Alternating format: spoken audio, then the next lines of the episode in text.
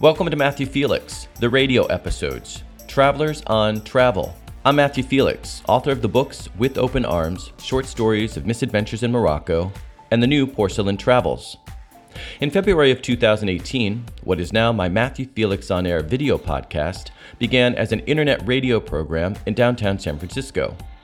The radio episodes, Travelers on Travel podcast, feature segments from that radio show in which I talk travel with travel writers, journalists, photographers, and filmmakers.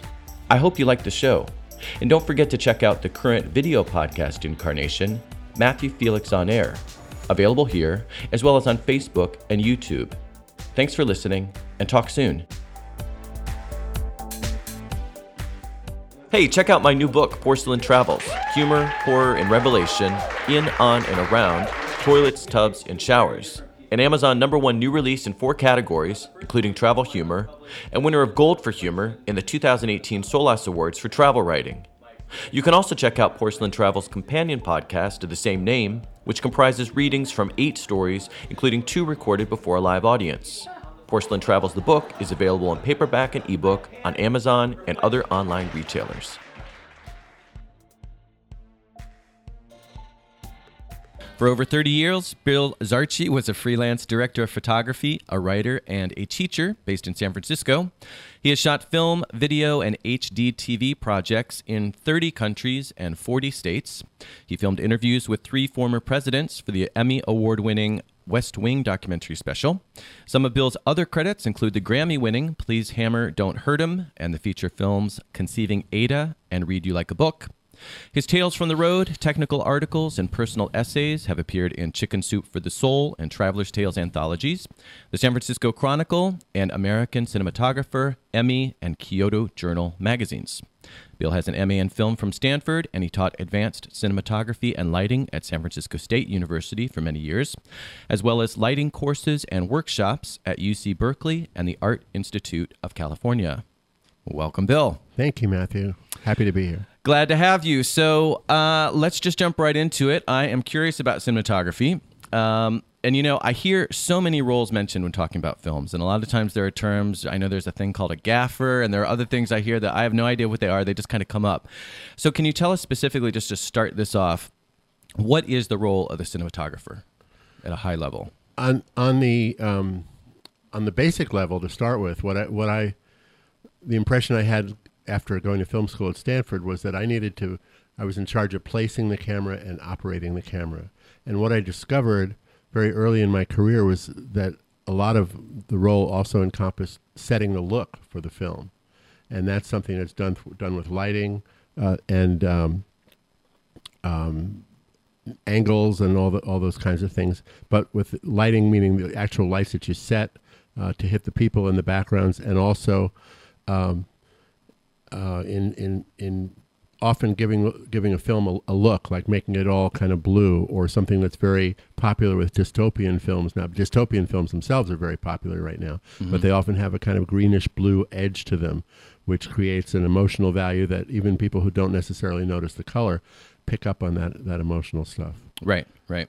Uh, so so I had to um, when I started out, I was concentrating on operating the camera. And I learned a little bit about lighting from a fellow I worked with right at the beginning about where to place the light so that it wouldn't shadow people people's eyes. But once I started working with professional gaffers, you mentioned that term. A gaffer, gaffer is the chief lighting technician. Oh, that's what a gaffer is. And okay. uh, once I started working with professional gaffers who had really clear ideas and would say to me, "Okay, Bill, if the person's sitting here, where's the light coming from?" And I'd say, "From the lights." And they'd go, "No, uh-huh. dim bulb."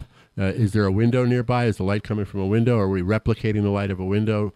You know, and and and they would always want to play the light from natural sources, and that was a tremendously important lesson to me, mm-hmm. and something I learned from other crew people early on. Right.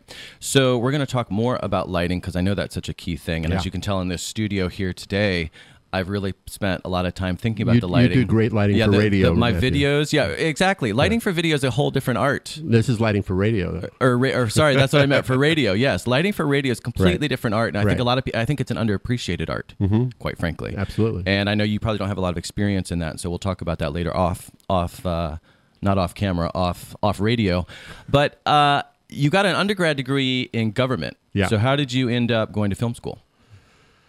Um, I got an undergraduate degree in government because I thought I was going to go to law school and go work in Washington and help save the world. Ah. Uh, very quickly, it became obvious to me that the first step would be that I would be drafted into the, and sent to Vietnam. So I stalled for a couple of years teaching high school in northern New England, where I went to school. Um, and by the time the two years were up, I had flunked two draft physicals. There was a lottery uh, based on date, date of birth, and I was number 361 out of 365. And I felt pretty safe. So I was I ran into an old friend and who was who was about to go to Vietnam, and I said, "What are you going to do when you get back?" Knowing full well he'd be killed over there. Yep. And he said, "Oh, I'm going to go to film school." And I said, "What's that?" He said, "I don't know. I guess you learn about making movies." I thought that was pretty cool. I applied to a bunch of film schools. I got into one at Stanford. Not a bad one to get into. Not a bad one to get into at all. It was a wonderful experience. My friend did not get killed. Came back, moved into uh, our apartment, and slept on the couch for three years. And Was that rest- annoying to have him there for three years? no, it was great. Okay. it was great. On your couch, though. He split the rent and didn't want his own bedroom. It was great. Oh, okay. Yeah. All right. As Yeah. long as he's uh, going to bed after you and waking up before you and not taking up too much couch space, I guess that works. He's now a feature film editor and lives a few blocks from me in the East Bay. Oh, here. yeah?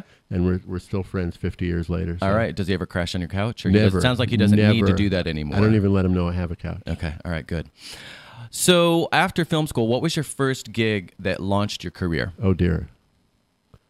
Not Uh, to put you on the spot, The the very first thing I did was if you can recall. shooting something on BART cars with a wind up camera. And I hired a friend to be the camera assistant. The camera assistant, you asked about roles. Camera Yeah. assistant is in charge of the, the care and feeding of the camera, loading loading the film, unloading the film, keeping it nice and clean. And she had very long hair, which was not uh, not gathered in any way, and her hair went into the body of the camera as she was loading the film. And one of Uh-huh. the things you have to stay away from is is getting a hair on the film because in, in that tiny 16 millimeter film, when it's blown up to wall size, it looks like a huge rope there. and that's in your book. There's a little story about that in your book. And my yes, about a hair in the gate, and Yep. uh, my client was very unimpressed. I think that was my very first gig ever. yeah. Okay. So it started on BART. I wouldn't say it launched my career. Yeah. but it, It started, but it started on BART, which I believe is how you got BART. here today. I, exactly. wow, it The just all comes car. full circle, does it? The same car. Yeah, because I think they got a little plaque up there, right? Right. Here started Bill Zarchy's cinematography career. With a hair in the career, gate. With Yeah. hair in the gate, yeah. Okay, so let's talk about a little bit more of, um, not more, I guess we really haven't talked much about it at all, but the the process leading up to a shoot. Mm-hmm. Because I am kind of curious again about sort of the not super technical, but some of the behind the scenes, what mm-hmm. goes on and what goes into a shoot, and that's a lot of what your stories focus on is is what goes into that. And when I say his stories, did I mention his book Showdown at Shinagawa? No. I don't think I said that in the intro, no. did I? What was the title? Showdown at Shinagawa. And there's a subtitle too. Oh, I missed Tales the of subtitle. filming from Bombay to Brazil That's right, and I actually liked that ti subtitle. because it's explanatory. I can't believe I didn't put that in the. Um, I was so proud. I'm usually s- pretty. Um, It's in the PR, though. Conscientious. Yeah. Yeah. Okay. All right. Showdown at Shinagawa. Because honest to God, you know what I did do though? I made sure, seriously, that as we're going through, and you'll see that I mentioned your book title multiple times, so it would be in people's heads. That's great. So see, I am thinking in those terms, but I left it out at the, potentially the most important moment. And to the audience out there, I just want you to know Matthew actually read my book. I did read I'm the book. So impressed. I'm about to prove that multiple times. All right. So Showdown at Shinagawa. Something from Bombay to what was this? Uh, Tales of filming. Tales of filming from Bombay to, Brazil. Brazil. Right. All right. So we got that out there. We're gonna um, repeat that over and over and over again until you're all buying the book. Hopefully, even before the podcast is over, before the radio show's over. But let's talk. Let's start from the beginning Yep. of a shoot and something a quote that I liked because this is kind of how I operate, both when I was doing corporate stuff and now when I'm doing this radio show. Quote: When I was in film school at Stanford, our teachers pushed the idea that pre-production planning was the key to making shoots work. You've got to have a plan, a shot list, a logical order and schedule, a list of what you're hoping to accomplish and when, and the wisdom to accept that plans often change during production. So planning ahead's a big deal. Planning ahead is a big deal. You, you really need to know where you're going to shoot. You need to go visit the location ahead of time. You need to have have a, a plan as to what exactly what equipment you're going to use. There isn't just a generic camera. There there are the, the professional cameras come in pieces. Camera body lenses are separate. Viewfinders are separate. Uh, support gear such as tripods or dollies or cranes are all all separate. Everything is a la carte. Same thing goes for lighting. You wouldn't if we were filming this interview here, I would light it one particular way, almost exactly the way you've lit it today. Seriously? Yeah. yeah. Um, with with if- fluorescent lighting from the uh, Absolutely, yeah. you've done a hell of a job. Yeah. Uh, if we were filming, you know, a dramatic scene in a bar, I would light it completely differently, and you, and I need to see the bar ahead of time and know what you know, get a feeling for what's the mood we're creating, and, and that's something I need to know from the director. Is it going to be dark and moody? Is it going to be bright and cheery? Right. Um, and then see the bar and know, you know, where can we hang lights because you often can't light things from stands. Right. Uh, Right. if the camera needs to see a, a wide perspective, you have to hide the light stands or hang the lights or some combination of the right. two. Right. So it's really important to do that, and that's something that I stressed a lot with my with my students when I was teaching Right. cinematography. Is the planning. So, what about the last part of that quote, though, uh, which I also really liked, and the wisdom to accept that plans often change during production. well, so, it's it, it's it's an it's an an ad hoc business. I mean, somebody I used to work with a, a, a lighting gaffer, and who would um, when the the producers would go up because the producers are, are in charge of of the money and you know money and time, and they would say, "How long is it going to take to do this setup?" He'd say, oh, I don't know, 45, 50 minutes. And they said, I need to know exactly. He said, I've never done exactly this setup before. It's, you know, this is, it's always different. Every day is different. Yep. Imagine going to the same office every day and doing the same job every day and working with the same p- people every day. This is completely the opposite of that. Working Right. with different people. Uh, uh, even the crews are, are almost always freelance. And so, so they're, they're ad hoc too. And, and the, the, the shooting process uh, is, setup and shooting process is a process of gathering people and resources and throwing them at the problem. But you have to have the right stuff there, Right. and you have to have you have to go in knowing knowing what you what you expect to encounter, and then deal with whatever actually happens, which won't be the same at all. I guarantee you. Right. And so when when you're having curveballs thrown your way, um, how are some of the how do you kind of keep your cool during all that? Or is it is it that you've just once you have so much experience, you almost just sort of anticipate that's going to happen, so it doesn't really phase you, and you just do your best to deal with the circumstances. Is I would say that's that's a lot of it. I mean, I certainly was more nervous about shoots when I first started out, and as the years went on, and I realized that ninety nine percent of the time things went fine. Um, Bay Area crews tend to be friendly and highly educated compared to other other markets, and hardworking, and um, that's not the case in other places around the country or around the world. Well, because when- a lot of what you're doing is overseas. a lot of a lot of what I did was overseas, and especially in the later years. Um, but when people would come here to work, they'd be impressed by people's problem solving ability. I mean, you, you know, uh, film people are gypsies. They take all their stuff, they they bring it somewhere, they set it up, they make it work, and then they break it down and move on. Yep. Uh, sometimes sometimes one day, you know, one day per location. Sometimes five different locations in a day. So things don't always go the way you think they're going to go, and you have to be able to adapt Right. when I think back on all those years and all those days like that, sometimes I think, wow, I'm glad I'm out, not dealing with that kind of time pressure anymore. Mm. But I also felt like I had the temperament, feel like I had the temperament to deal with the time pressure pretty, pretty easily. And that seems like that would be a big part of it. You've got to have the right temperament. You've got to not get too upset when things don't go right. You've got to just be able to kind of keep moving forward and adapt as necessary. Ideally, there Yeah. are lots of people who do lose it and do scream. There are lots of screamers in the business. Right. I. I always tried to work with producers who were very calm, Right. so that if things weren't going right and we needed something else or we just couldn't pull off the shot that day, they were the ones who had to deal with their higher ups or with the client or with the production company and figure that out. And so, Mm. so my last resort is always blame the producer. Yeah, yeah. Hey, whatever works. Yep. So, what about when you go overseas? That's a joke, folks. Yeah, that was a, that was a joke. He didn't mean that. uh, what about when you go overseas and you said you hire local lighting crews and gear when you shoot abroad? Yeah. Um, so each time, I mean, uh, presumably once in a while you're going back someplace where you work with someone, Mm-hmm. but usually it sounds like it's people you haven't met. There might be language issues. There might be cultural issues. There might be just even getting the equipment. I don't know if there are issues with that. Mm-hmm. So, how much of a challenge was that each time? Because you've already got just the shoot itself and the, the nature of, of the technical side of things of just getting the footage is challenging enough. But then if you're adding to this these other dimensions of I've never met you before, I don't know your work style, I might not know your language. So how did you deal with with those sort of challenge sorts of challenges when you were Not a, it wasn't as difficult as you might think. yeah Um, I almost always traveled with a camera assistant and a camera package, so I knew that my end of things would work. We almost always hired lighting crew and people abroad.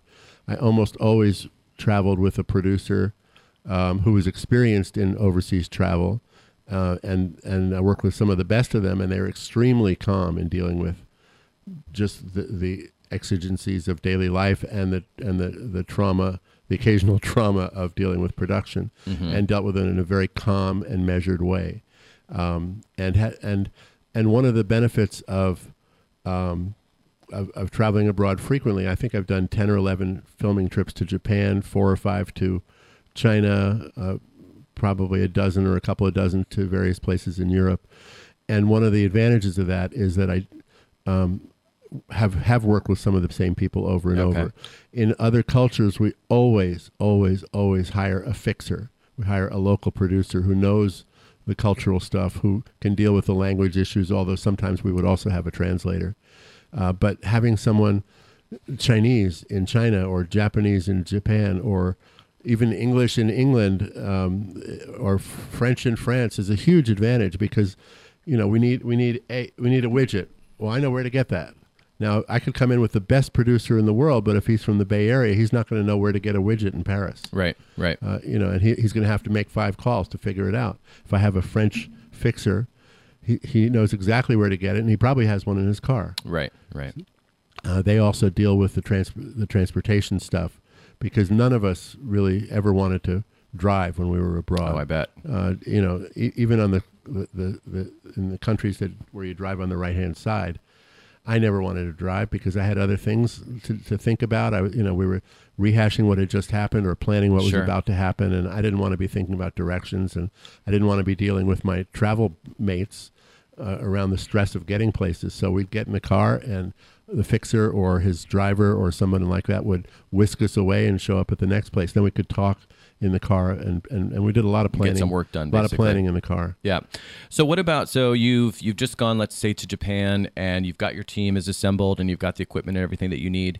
Then the other main thing it sounds like you do is scout the locations. Always. Yeah. And how much of that do you know beforehand versus is that just that's something you always have to do when you're on the ground or do you sometimes already know? I mean, if you're going to a factory, you know the factory.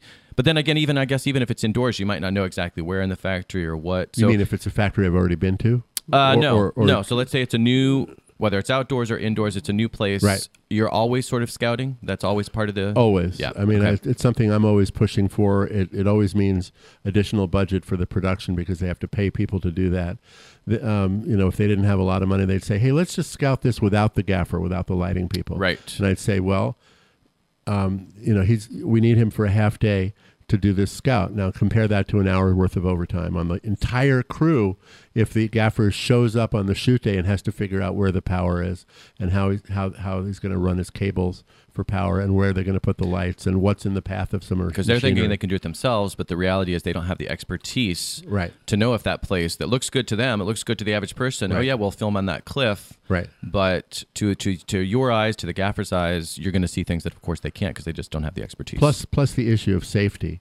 Um, uh, pre, pre-production planning has a lot to do with safety. And if you're on a cliff or you're in a factory, you don't want to be too close to the cliff. If someone's going to be, you know, sometimes a producer will say, "We'll have them run right up to the edge of the cliff and then stop." well, that's crazy. Uh, yeah, You know, someone can Yeah. get hurt. And one thing I said to my students over and over for years was, no film, no shot, no sequence, no movie is ever worth an injury to anyone, and even people you don't like even people you don't like. especially people you especially don't like. people you don't like and so yeah. safety you know planning is the only way to ensure ensure safety Okay, all right. I So actually i actually yeah. there was a, a very tragic episode on a tragic accident on a set where a train hit a young woman who was a camera assistant Really? a few years ago and um that you were uh, uh, one of your sets. no no One not, your- not no. one of my sets It Yeah. uh, and i i stopped saying that quote at, at that time because too sensitive. it's too sensitive Too Yeah, I recent. actually realized just realized that Yeah, yeah, yeah So okay, so now we've got our team. We've scouted our location. Yeah. We're all ready to go. So let's talk about uh, a little bit more of the about specifically about the art of filming itself Mm-hmm. and some of the components, some of the elements that relate more to the creative side of things. So you talked a little bit about lighting, but Mm-hmm. I just feel like that is so important. Um, and it feels as if it's an art in and in and uh, in and unto itself. And Yeah. and one of my questions was going to be whether you did that or not. Now I know that the gaffer is in fact responsible for that. Um, but what are just some other things? I think a lot of people, sadly and ironically, have a more appreciation for lighting now that they're always taking selfies all the time. And I think Right. people have learned a little bit firsthand how important that is, right? Because you can be just depending on. Uh, I mean, I don't really take selfies, but I know enough from just taking other kinds of photos that depending on just the angle, I mean, it can just make or break a photo, and it can not only make or break a photo, but it can create a very different photo. Right.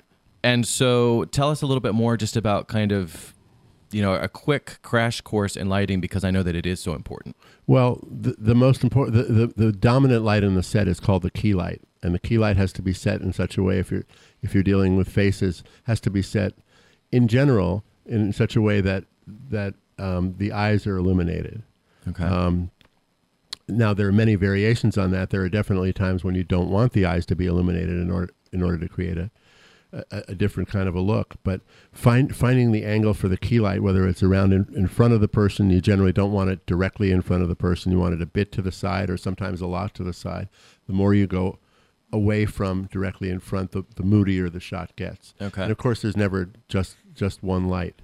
Um, for me, a lot of the experience of lighting and a lot of the experience of, of working in the business and something that I miss since I retired is collaboration.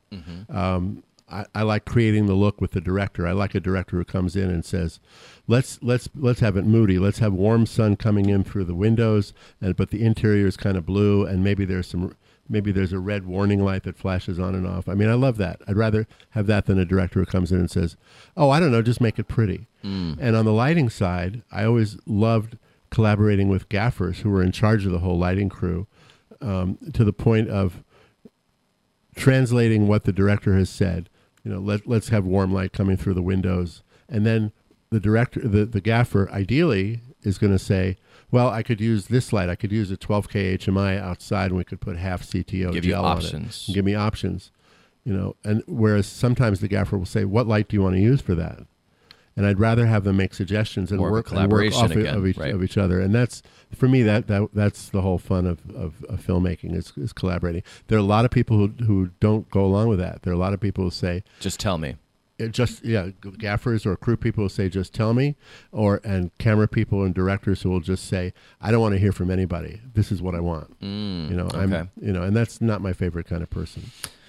No, because it probably, I mean, that's one of the big things I learned about writing, right? Is, you know, for the longest time I was writing my novel on my own, thinking, you know, the nice thing about writing is it's just a, a one person show, you know? And then, of course, when it came time to get it out into the world, I was really surprised that, oh, well, I need beta readers. I need feedback from other people. I need an editor. I need a proofreader. I need people to help me with marketing.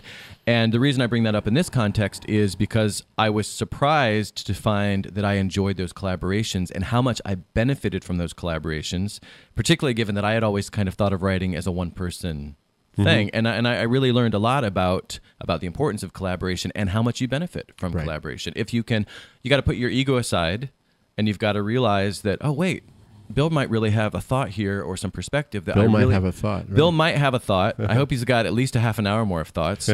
and um, but yeah, that was a really surprising thing for me, and of course, uh, less surprising for you because you're on a team of. I don't know how many people would be on a on a typical team. Actually, that's another Uh, the like ten smallest people, crew- twenty people. Some people would actually. Are some camera people who would work completely by themselves, doing their own audio and lighting on very small projects. Uh huh. I never worked with a crew smaller than two. Me and me and a sound recordist Okay. or sound and video uh, technician. Yep. Um, some of the, bigger crews I was on were probably 30, 40 people. Okay. Perfect segue because my next question was that's lighting. Mm-hmm. And I'm sure, again, we could talk for weeks probably about lighting because that is such an art. But what about sound? Where does that, um, what can you say just regards, because that's another obviously huge component. Sound is uh, I, the the person who taught me uh, film production in film school was a, a wonderful man named Ron Alexander, who had been a a, uh studio mixer, studio sound mixer at the National Film Board of Canada for many years, and he'd won a lot of awards, and he was an iconic figure even before he started teaching at Stanford. Um, and he he knew the rudiments of cinematography and lighting, but not a whole lot beyond that. But he really gave us an appreciation for sound. Now, a lot of times sound and camera are considered enemies or sound and lighting are considered enemies Really? lighting because because you stick that boom mic into the shot and it'll cast a shadow. It Oh, will cast yeah, a shadow. yeah, yeah. And what you have to do is to make sure that that the shadow doesn't fall anywhere where you can see it. Interesting. But it yeah. will cast a shadow. I um if the lighting people saw this, the sound guy would say, "Can you move that light a little bit?" And this, and very often the lighting people will go, "No, don't use don't use a mic on a pole. Use a radio mic, which is buried in someone's clothing." Okay. And that was and and never really sounds as good. And you have to deal with clothes rustle, and it doesn't sound. Uh. directional mics sound better than the omnidirectional mics that are that are in the, in, that, that they pin on you. Uh, so they were kind of nat- natural enemies. What what you have to find once you uh, have determined that the that the placement of the boom, the the boom mic, is is not going to cast a shadow on the subject or anywhere noticeable in the background, is that you have to find a point where the sound person can lower the mic right to the top of the shot, but not in the shot. Mm. And the cinematographer, either me or if I had a camera operator, most of, almost all the time I operated the camera myself. But we'd have to, you know, the the, the boom boom operator that would say, "Can you give me a line?" Meaning, I'm going to bring the boom in, and you tell me when it's in the shot. Okay. And the best boom operators can then find that position in space, and and go back to it every time. Interesting. Uh, and I was always cooperative with that. And I had, I have to say, numerous sound people saying, "You're so nice for a cinematographer." Mo- you know, meaning most of them are Right. Not so accommodating. Not so accommodating. Yeah, or just assholes. a very Yeah. common, very common expression is "Get your fucking mic out of my fucking shot." Oh wow. yeah. So it gets a little heated. It, it can get heated, and I was never that way. And so, I mean, They appreciated that. what Ron Alexander taught us was it really doesn't work as a silent picture. right. Make make the sound. that was a long time ago. Make the sound work. Back then, when we didn't have sound, it was okay. But now that we've got it, let's Right. make the most of it. Yeah, Yeah. There is a lot of content and emotional value in audio. So, speaking of emotion, speaking of dealing with people, Mm-hmm. that seems like that's another big element here is how you interact with your subjects. Mm-hmm. And sometimes, if you were doing things for the corporate world, they might not be actors, or maybe they are actors, but they're just for that gig. Right. Um, so you've got to get people to relax, open up. I would assume again, if they're not actors, do what you want and, and what you need them to do. So it seems like that's another attribute that you would want as a director of photography, cinematographer, to have the people skills again to kind of get people to do what you want them to do. What part? T- tell us a little bit about kind of how that came into play. Well, a lot of that is the director's purview. Uh, direct, directing non-professionals is is is a, an art in itself. Making people um, comfortable, making them bringing out their best, um, uh, showing their best side. I mean, literally in terms of the photography and figuratively in terms of getting their content out is is is very difficult. I worked. Uh, the director I worked with most over the years, Randy Field, was really wonderful at doing this, um, and and at many other things. And he's a terrific bowler also. Yes, and that I believe is where the title. Well, wait, was he in that story? Um, He was in that He is in story, that yeah, story. yeah. Yes. So the Um, title of the book, "Showdown at Shinagawa," in case we haven't mentioned that, Right, Showdown at is- Shinagawa. Shinagawa is is a bowling story. They're in Tokyo or Japan Tokyo, at least. Yeah, in Tokyo, uh, bowling. So Randy was bowling. Well, no, Randy's not bowling in Well, the story you tell were you about telling. his, about his skill with Yeah. non-professionals. yes. and and um, one time, at least one time, when I was working on the set with the crew, setting up the lights and getting the audio and getting the dolly because the camera was on a moving dolly and getting everything set, I went to the back to get Randy, um, to to get him to approve everything, and and and he looked at me and said yes, and I said I said Your Majesty, everything awaits you while you've been just you know messing around back here. I've been working hard out front. Right. We had a very sardonic relationship and still, and still do. And he looked at me. He says, "I'm not messing around. I'm warming up the talent." Right. And he he was sitting there telling jokes, and and the very nervous ex- executive who'd walked in half an hour later was now relaxed, had his collar unbuttoned, and and was starting to chat. And warming people up like that is is a real art and and something that makes everybody's job easier because you have to, especially if it's a corporate thing. And I did a ton of that stuff. They're the boss. They're they're sometimes the guy on camera or the woman on camera is actually the client. Right. That's not always the best way to go, but but um, uh, th- they need setup time as well. Right, right. And if you can get them to laugh once or twice, right. then it's like the whole mood changes. So Randy said something that I loved. Um, that's uh, wait, what did you say? No, you said this, but you, this is something you shared with Randy rather. And the quote here is, We both hated lazy creativity and refused to make the same film over and over again Right. for different clients. So, Right. is it easy to fall into that temptation, and why did you refuse not to fall into that temptation? It's easy with corporate stuff to think, oh, I can use the same creative, where they use creative as a noun. Uh, creative can be a noun, meaning all the creative in, uh, ideas that you've have. It, creative can be a noun referring to creative people, which I can't stand. It makes my skin crawl to think, think that way.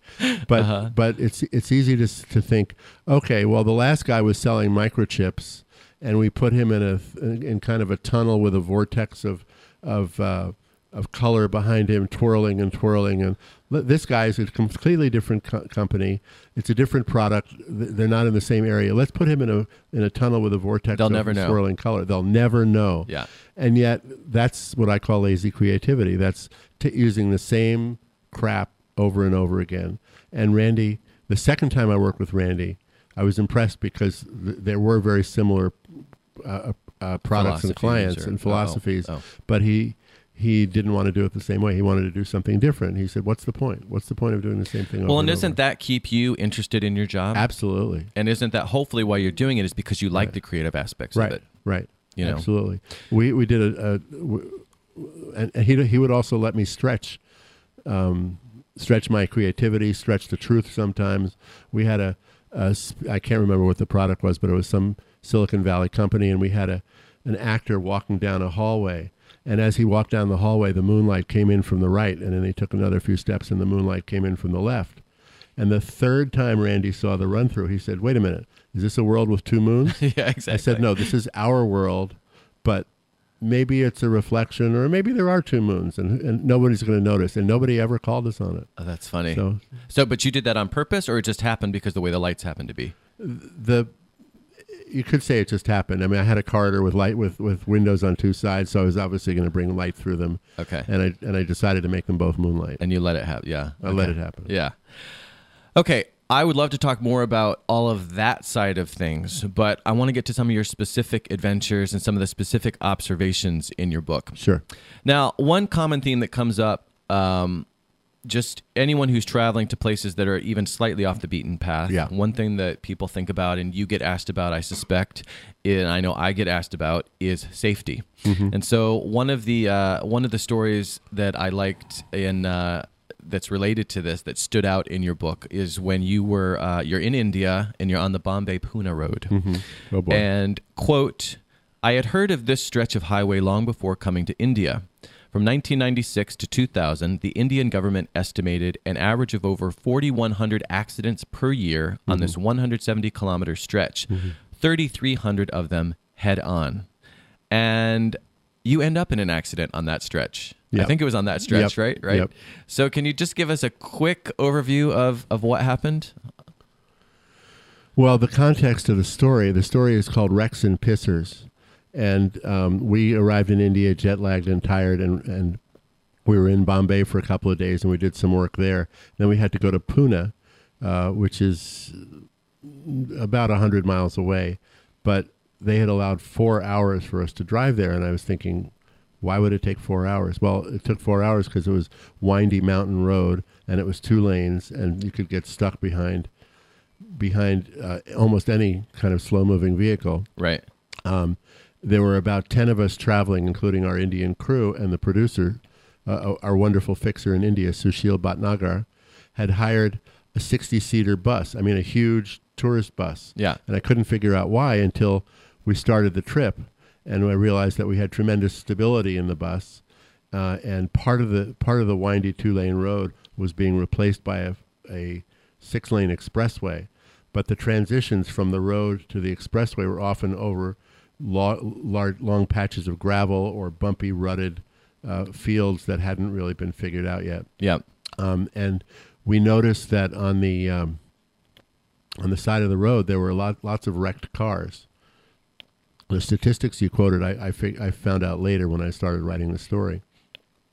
But we saw lots of wrecked cars. Some of the some of which looked like they'd been there for decades, and some of which looked like they could have just happened. And one time we saw people taking uh, what appeared to be a dead body out of Oh, really? out of a, out of a car, Oh, and wow.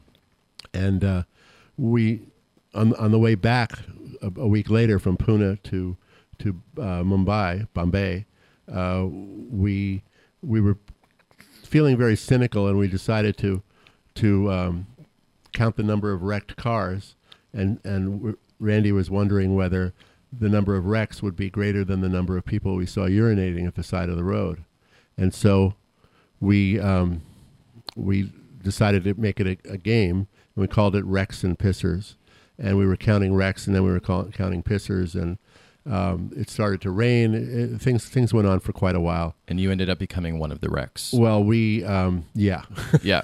So, how much is potential danger taken into consideration before you go on something like that overseas, if at all, or do you just kind of hope I don't have best? any. I'm not an adventurer. I, Yeah. I don't have any desire to go anywhere dangerous or do anything Yeah. dangerous. I'm not a daredevil. I don't. I don't do climbing and that kind of stuff. And there were there were certain things that I wouldn't do when I when I was working. Yeah. Uh, but but safety is always a concern. I mean, we were Sushil put us in that bus because he thought that would be the safest thing for us. Basically, a big tank, a big, Bi- fast-moving tank. big, fa- a big whale. yeah. Um, when I was shooting in in uh, uh, in Brazil in Sao Paulo, uh, in the outlying areas, everything was fine. But when we went downtown, we had an armed guard with us Mhm. always. Right. Um, a, a guy packing heat, Yeah. Just Um, in case. and sometimes two. Yeah. Oh, really? Because there were often often uh, robberies of, of film crews there, as, as sometimes happens in the Bay Area. now. right. Sure.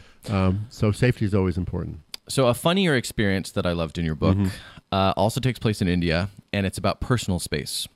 And do you recall? I know I'm putting you on the spot. Can you tell us about there was your coworker John's relationship with his with the production assistant LC? Oh yeah. Can you can you just tell us what happened? How their morning? They're basically their morning interaction. Right. right. uh, th- there was a guy on the. I mean, he was kind of the lowest man on the totem pole in, in, among our Indian crew, and his job was was bringing drinks and and satisfying the needs of, uh, in, in a very mundane way, of uh, people on the crew. Uh, he would.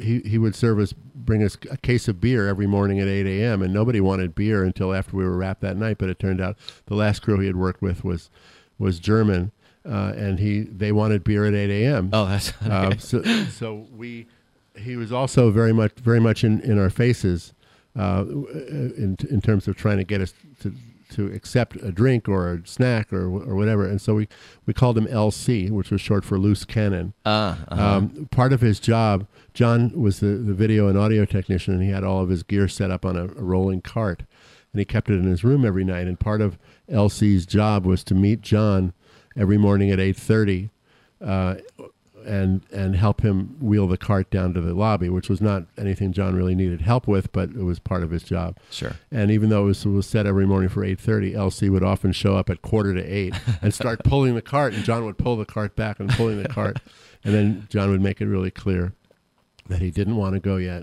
and and he'd be standing there in his towel, shaving and brushing his teeth while LC's standing, w- w- well, let's just say within a Texan's uh, personal space, Yeah. uh, staring and and you know not in any nefarious way, but just just just No, the the way too close for yeah, comfort. the quote is So I'm standing there in my towel, John said. John said, Just a little self conscious as I'm brushing my teeth, and LC's standing about two feet away inspecting my toilet kit. Right. I just love that. Right. that was hilarious. Okay. But you like bathroom stories. But I love bathroom stories, Right. yeah. And um and I was going to ask you about your own what did you call it? Squatter straddling. You had a term Straddle for that. crapper. Straddle crapper, but we're not going to talk about that because I want to make sure we get a few other things in. Okay. And one thing that comes up a few times and we do have to just kind of highlight this, but the fact that you're 6'4 Mm-hmm. and you're often traveling in places where the people historically have been shorter. Right. Mm-hmm. They might not be anymore, which was really interesting. I loved what you were talking about how that's changing. Um, in Japan. in Japan.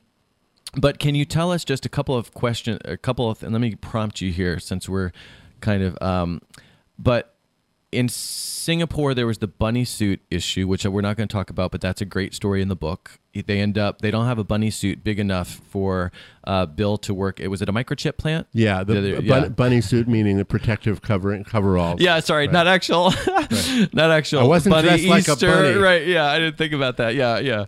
Uh, and then you were you you told someone you they were wondering if you were a celebrity basketball player in Manila. right. There were two, two, um, uh, two um, bellboys who were dragging my. They, they were about eighteen inches shorter than I was, and they were Uh-huh. dragging my suitcase to my room. and they said, "Are you a famous American basketball player?" And I said, "Yes, I'm Magic Johnson." Okay, but did they believe you? They didn't believe No, you. Okay, no, all right, all right. no. I hope they didn't. all right, because you never know, you know, what they're. I think basketball's pretty pretty famous around Yeah. the world, though, so Yeah. they probably actually More- know who more Magic now, Johnson. but even yeah. then, yeah. yeah. Um. So what about? And then you had trouble getting a massage, which I thought was hilarious in Just too, Japan. just too darn big. right? yeah, because you were too big. And what did they say to you? They just too said, big, too big. Well, the Randy was getting a massage in his room right nearby, and he's about six feet, and I'm about four inches taller. And he said that his his lady came in and looked at him and said, "Too big, too big." And he said, "Well, you should see my buddy next door," "Yeah," but yeah. she didn't. And and your masseuse or your massage therapist or whatever actually did give you a massage. yeah. Okay, all right. So La- Randy's the only one who had the problem. She didn't there. flip out, right? All right. But I do have a history of bumping my head. Yes, and uh, one of the things that is also great about uh, Bill's book and his website, because I, I haven't mentioned yet, I was going to later, but a lot of these stories that Bill is sharing and that are in the book, he has the videos that he talks about making. So you can actually go see, he, you can read one of his stories, for example, with regards to bathrooms. This isn't a professional video he made, but he talks about this really small bathroom that he stayed in in Japan Right. And that he could barely fit in being 6'4 and they made a video. And so you can actually go see the video that he's telling you about in the story on his website. And some of the professional videos that he talks about um, when he's on these shoots you can go see them on his website which is Show- really cool. Showdown at Shinagawa.com. dot com. So um, speaking of one of those videos let's do a little bit of name dropping here Okay. because um, you have worked with some very famous people Yeah. and one of those videos that I just mentioned that people can see the beginning of is you uh, filmed Steve Jobs Yeah. giving the introduction, presenting the very first uh, iStore. Wait, what's it called? Apple Store. Apple Store. Right. Yeah. So what what was that like? It sounds as if he lived up to his reputation. He had a had a reputation for being difficult to work with, and I'd been around him a little bit before. I'd been on a number of shoots at Apple, well, a number of shoots where he didn't show up, where we would set up, sit around all day, and Steve, who was uh, at the time running both Pixar and Apple, just decided that he didn't have time. Couldn't make it, yeah. Um, we still got paid. We wrapped, go home, come back Tuesday. It happened again, that kind of stuff. Uh, several times I was on things where, where um, he was supposed to arrive and did, but I and the entire crew, except for the director, were behind drapes or these black flags that we use to obscure things on, on a film set. Um, and people were told, don't talk to him, don't make eye contact. Which is so Uh, weird. The eye contact part just seems really weird to me. I, I've heard that with other other kind of Celebrities. celebrities. before that they just that they're I mean especially people who are innately shy but brilliant. Mm-hmm. I don't know if Steve Jobs was innately shy, but he was certainly um, certainly brilliant. But um, the Apple Store thing happened. I, I- had to deal with him very directly. I had a, a director uh, who was very much involved, um, but um, the idea of the of the of the shot we were supposed to do was to walk in. Uh, there was we were at the very first Apple store in the suburbs of Washington D.C. There was a black plywood wall; it hadn't opened yet, and a door in it. And we were going to film Steve sticking his head out through the door with a, with a smile and saying, "Come on in, want to come see our store?" And then I was going to go in there uh, with a handheld camera and follow him around. And his idea was that we would do it all in one take. We would do one 20 minute tour without ever stopping, stopping or breaking the camera. And um, uh, the very first thing he pointed over to one segment, and I stayed on him. I didn't point, pan over to where he was pointing. And he stopped and he looked at me. and He said, "You're supposed to follow my point." Yeah. And I thought, "Great, we're one minute into the shoot, I've already pissed him off." You didn't realize he was the director. Uh, there was a director who then, Yeah. who after an, a long pause it felt like about five minutes, it was probably eight seconds, Yeah. came running out and said, "Oh, Steve, we talked about it." Right. But Steve won. Right. So working with the celebrities and the the famous people can be challenging. I wanted you to tell your story about your interaction with Bill Clinton. Yeah. But people are going to have to read the book for that. But Okay. that is a great one. Thank you. And uh, there are lots of other celebrities in the book that are that uh, that Bill worked with. But I want to talk because we only have a few more minutes. We've only got about three more minutes. Oh no. I want to talk about transition. I know it's really gone by very quickly. I want to talk about you've transitioned to writing. Mm-hmm. So why why transition to writing? I started when I started um, really traveling a lot for work in 92, 93. Um, I started uh, writing letters home, and this was still kind of pre-email, so I would fax. I would write out a page or two and fax it home to my wife and kids, and they really liked getting it. And a few years later, when we got email, I would email them and say, "This is where I am," and it was still kind of too early for digital pictures, but this is what it's like. I'm in Singapore. There's a lot of the old city here, but there's all this new stuff. I'm in Japan. It's it's very Americanized, but it's still very Trying to very share what you're experiencing. Trying to share it, and I started sending uh, the same email to more family and some friends, and uh, eventually, a few years later, I just started compiling all this stuff and writing writing stuff down in order to be able to to share it. That was about 18 years ago, and that was the beginning of the material f- for my book. for the book. All right, and now we've got a book. The other thing, though, you've made another big step forward. In addition to the book Showdown at Shinagawa, you have just started uh, storytelling, and you've got a one-man show that you're working on I and do. about to debut to the world, I believe. April 20th in Berkeley at the Silk Road House, 1944 University Avenue. Um, I'm going to be doing an hour of storytelling on my own, oral tradition. I'm not reading stories. Um, it, it's it's a it's kind of a verbal jazz. Every time I tell a story, it comes out a little bit. A little So bit explain that a little bit. This idea of storytelling. You're not. It's not a recitation. You're Right. not reading because a lot of times we'll go and we'll watch authors read from their books. Right. So just give us a quick, you know, 20 second overview of how storytelling is kind of different because I think that's well, it's interesting. like it's like if I said to you, Matthew, uh, how did you find the place where you live now? You know that story. You can Right. tell it to me. If, if someone else asked you a week from now, you'd tell it a little bit differently, but with the same elements. right. You know, it's probably some of the same words, um, and and if you told it ten times, it would you- you could kind of perfect it as a performance piece if it were an interesting subject. I don't know where you live, but I assume it's assume it's interesting. It was fascinating. It was Yeah, fascinating. Fascinating. And that's kind of and that's kind of what it's like. So it's not memorization. It's not a recitation, as you said. It's not reading. Um, but after the, my book came out, I started. Uh, I had a couple of launch events and other places where I was asked to read my stories, and I really loved it. And then I saw some storytellers perform, and I thought, I can do that. Yeah. Little realizing just how difficult it can be. Well, I if I weren't on going to be on the real Silk Road, you know that I was I would love to to be there. But let me just throw Mm-hmm. It's a out great the, uh, excuse, though. Yeah, it is a great excuse, and it's a legitimate one. I, but I, I will definitely try to catch your next uh, the next time you perform. you. But let me throw out here. Uh, the the date again is April 20th, 2018, uh, 7 to 8:30 at the Silk Road House, 1944 University Avenue. That is just a 6 month 6 minute walk from downtown Berkeley BART station. The email or not the email, but rather the website is billzarchy.com and you can see that on my website and the book website is showdown at shinagawa.com. Not Shitagawa. Not Shitagawa. Not Shitagawa. Don't be. Who said that? Uh, Did Larry say that when he introduced you? Don did. Yeah. Oh, Don did that. All right. Uh, I have so many more things I would like to ask you about. I think you're going to have to be on again. Okay. We're just going to have to figure that Can out when I come back. Can't do it now. Jesper's waiting. Okay. But uh, thanks for being on today. This was great. Thank you, Matthew. Check out his book. it. Check out his one man show.